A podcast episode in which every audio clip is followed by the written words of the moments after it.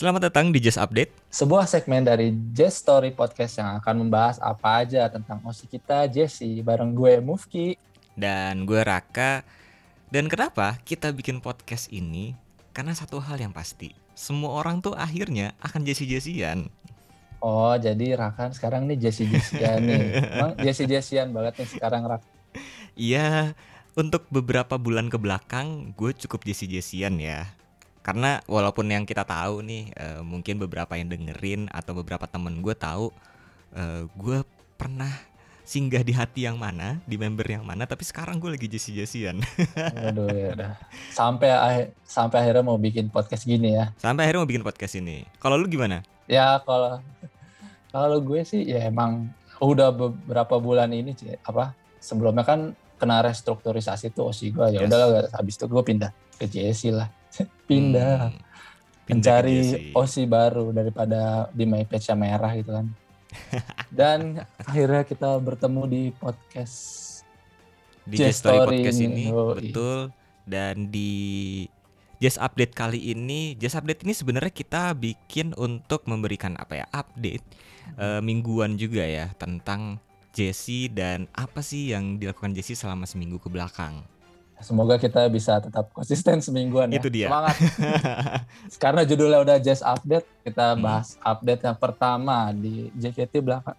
Kemarin berarti ini masih kemarin banget nggak sih? Masih kemarin. Itu ada AKB48 Group Festival. Betul, yang, di Yang- tanggal 27 Juni ya. Yang, yang Hmm, ini hmm, hmm. karena tahun sebelumnya tuh nggak ada ya karena ada. pandemi Mm. sekarang baru dilaksanakan tapi dengan konsep online ya Betul, betul. Ada apa aja tuh yang menarik kayaknya lu kan nonton nih kalau gue ditanya jujur gue nggak nonton gue lihat dari LRR doang Hmm. coba ceritakan beberapa poin-poin menarik dari AKB48 Group Festivalnya Oke, karena ini kita eh, Jazz Update dan Jesse ada di JKT48, jadi kita bahas spesifik untuk JKT48 aja. Ya. Eh, di AKB Group Asia Festival 2020 kemarin itu JKT bawain 4 lagu. Yang pertama dari Sinai Shikata udah pasti ya. Terus ada Marukyu, ada Virgin Love dan juga ada Rhapsody. Nah, yang menarik nih Move, di lagu Virgin Love dan juga di Marukyu itu menggunakan aransemen yang berbeda. Jadi aransemennya tuh ala-ala apa ya? Ala-ala jazz jazz orkestra gitu. great band gitu lah ya kayak di Amerika Yes. sana gitu ya soalnya kalau gue lihat cuplikannya dari ba- backgroundnya tuh LED-nya kan dibuat ala-ala apa Broadway gitu lah ya tapi Betul, tulisannya betul, betul. Senayan gede Iya. Jadi Broadway tapi Senayan ya, agak-agak Yoi. hmm, tapi nggak apa-apa. Kalau misalnya teman-temannya dengerin mungkin referensinya bisa kayak ala-ala Great Gatsby kali ya, ya eh. kayak film Great Gatsby. Ya, gimana menurut lo apa penampilannya dengan apa aransemen baru itu? Bagus sih, gue gua cukup kaget dengan dengan kostum yang lama ya, maksudnya eh, si Fukunya yang lama gitu. Dan emang kelas classy banget sih dengan aransemen yang baru, dengan lagunya juga. Kalau kita denger kan Virgin Love itu kan di apa Session Girl itu kan Iya, iya. eh, beda banget lah sama yang ada di setlist dan ada yang sekarang gitu. Itu keren banget dan membuat refreshment aja sih buat yang nonton. Nah, kalau lu kan nonton dari LR tapi lu tahu kan apa aja yang terjadi.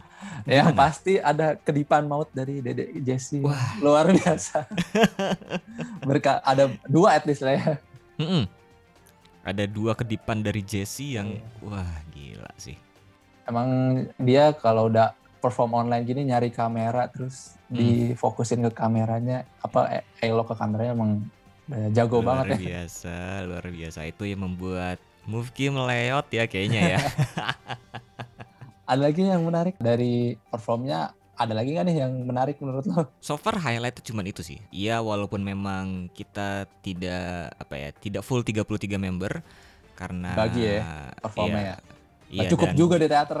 Betul betul betul. Jadi ada terbagi gue lupa spesifiknya seperti apa tapi eh darah Shinai-nya full kalau nggak salah tapi kebagi 16 16. Masuk ke gantian Terus- ya. Ada pergantian juga di Marukyu, Virgin Love dan juga di Rhapsody-nya ada kayak gitu dan menariknya adalah keren banget mereka bisa ngekonsep masuknya member eh, secara halus gitu. Jadi kita kayak nggak Hmm. sadar tiba-tiba oh ini 16. Terus ini 16 pertama, oh berikutnya 16 Ya. kedua. Jadinya tuh smooth banget sih ya. Mungkin karena ini juga pre-recorded jadi mungkin Ya. persiapannya juga pasti lebih bagus sih. Mantap JKT. Satu lagi notes gua chandelier yang ada di lobby dipindahin ke Itu dalam. dia. Eh, Itu dia. Oke, sebelum lanjut ke topik berikutnya ada reminder dulu nih karena kita membawa nama Jesse Nation juga nih. Betul. Gue cuma mau ngingetin yang mau Jesse Hmm. Jessian kayak Raka bisa langsung banget daftar nih. Caranya cek aja akun Twitter at Nation underscore ID. Nah di situ ada ada link tuh, klik aja tuh di situ nanti lo bakal dimasukin ke grup lainnya. Kita juga ada Discord yang mau ngobrol-ngobrol tentang Jesse. So far di kalau grup lain kalau ada foto kita langsung melihat rame-rame gitu ya abis ngeliat foto. Luar biasa. Lanjut Luar ke biasa. topik berikutnya tentang Jesse pastinya tentang SR nih. Sedikit Betul. aja nih. Uh, menurut nih SR Jesse itu kalau digambarkan secara garis besar tuh gimana sih? Ah, perbandingannya kan lo emang sebelumnya dari Siska atau Siska kan emang perform banget tuh. Nah, apa yang membuat lo tertarik nih dengan Jesse? Salah satunya nonton SR-nya juga kan? Betul. Perbedaannya adalah satu kata sih, random. random karena Serandom apa? ya gini deh, kalau Siska memang perform banget walaupun kadang-kadang suka ada ya suka ada halu-halunya ya. Tapi kalau Jesse, lu kayak berbeda melihat dia ketika ada di atas panggung dan ada di, dan ada di SR. Kalau di atas panggung tuh kan kayak fierce kayak kemarin bawain Arashi, terus sekarang waktu itu sempat juga bawain eh, Blue Rose gitu yang yang yang fierce gitu ya. Nah, kalau di SR itu bener-bener random. Entah itu ngomongin cerita mimpinya dia kemarin, terus tiba-tiba beberapa SR yang lalu juga Rafathar. dia Rafathar, terus juga sempat juga cosplay jadi mesin cuci. Itu itu lucu banget sih menurut gua. Kalau lu gimana? Sepengalaman lu ada di showroomnya Jesse gimana? kalau ngelihat ya ada beberapa interaksi-interaksi jadi misalnya lu emang udah penghuni lama showroom Majesty itu Hmm. emang kadang ada beberapa interaksi-interaksi walaupun mungkin awalnya gue nggak kenal nih kakak-kakak fans Jesse yang udah Hmm. lama gitu kan tapi walaupun gue nggak kenal mereka tuh, tuh gue lihat aja seru aja gitu ngelihat Hmm. interaksinya banyak tilang menilang gitu gitu lucu lah kayak bisa ngebuat circle-nya sendiri gitu ya tadi Yes, selain yes, yes. kerandomnya juga kerandomannya juga Mm-mm. selain ya itu entah kenapa gue kadang ada komen-komen random gue juga yang dibaca gitu kan yang bikin betah Yes. gitu menurut gue Itu dia, itu dia. Dan kadang-kadang dibacain juga namanya. Jadi, hmm, gimana gitu. ada tips biar komennya dibaca nih Karaka Wah, tips untuk komennya dibaca ya. Eh, sering-sering aja sih spam komen, terus mungkin memang eh, apa ya ngobrolin apa yang lagi diobrolin aja. Ya, Jadi itu penting sih notesnya itu itu penting banget. ya Dan eh, salah satu komen yang kemarin di- dibacain sama Jesse juga di SR-nya eh, beberapa waktu yang lalu adalah ternyata Jesse itu spill 911-nya Jesse. apa tuh Jadi, coba jelasin eh di mana Jesse kayak temannya dia ketika misalnya lagi butuh lagi butuh eh, di waktu-waktu tertentu gitu. Hmm, Ternyata eh, Jesslyn, Fioni dan juga Ashal Lagi. itu masih menjadi top 3 911-nya Jesse. pokoknya tema, tempat mengsedihnya dia ya Betul, curhatnya betul, gitu. betul. Tempat curhatnya dia.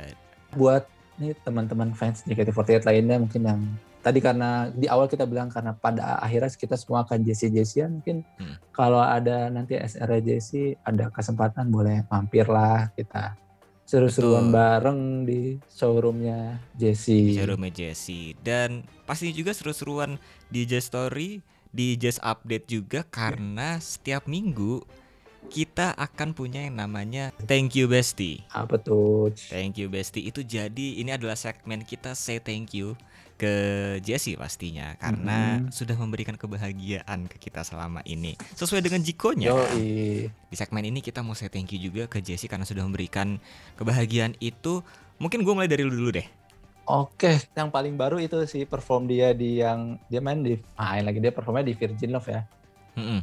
ya walaupun nggak dalam nggak di yang blockingan depan kan dia masuk ke Hmm. urutan gelombang kedua gitu lah ya Bro. Hmm. tapi performnya sih gue enjoyable banget dan memberikan sangat memberikan kebahagiaan kalau lu gimana nih Rak?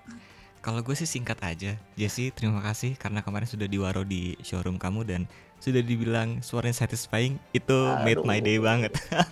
udah gesrek berapa hari nih total itu sampai sekarang ya kebetulan itu kayaknya eh, showroom udah minggu lalu tapi Hmm. gesreknya masih sekarang ya.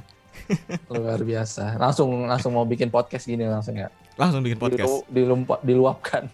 Diluapkan dan disempatkan waktunya kapan pun itu.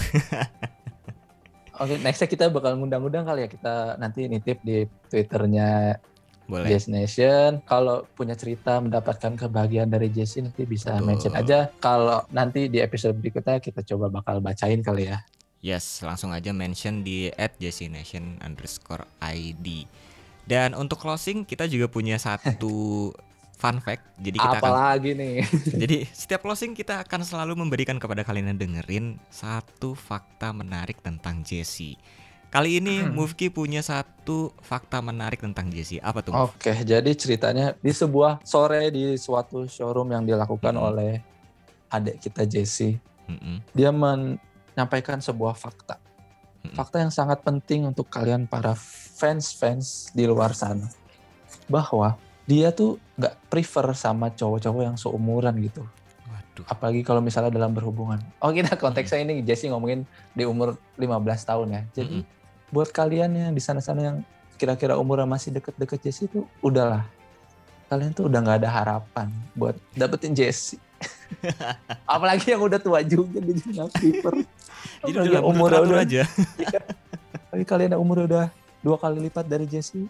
Ya Hmm. kita ngidol sewajarnya aja lah udah. Oke.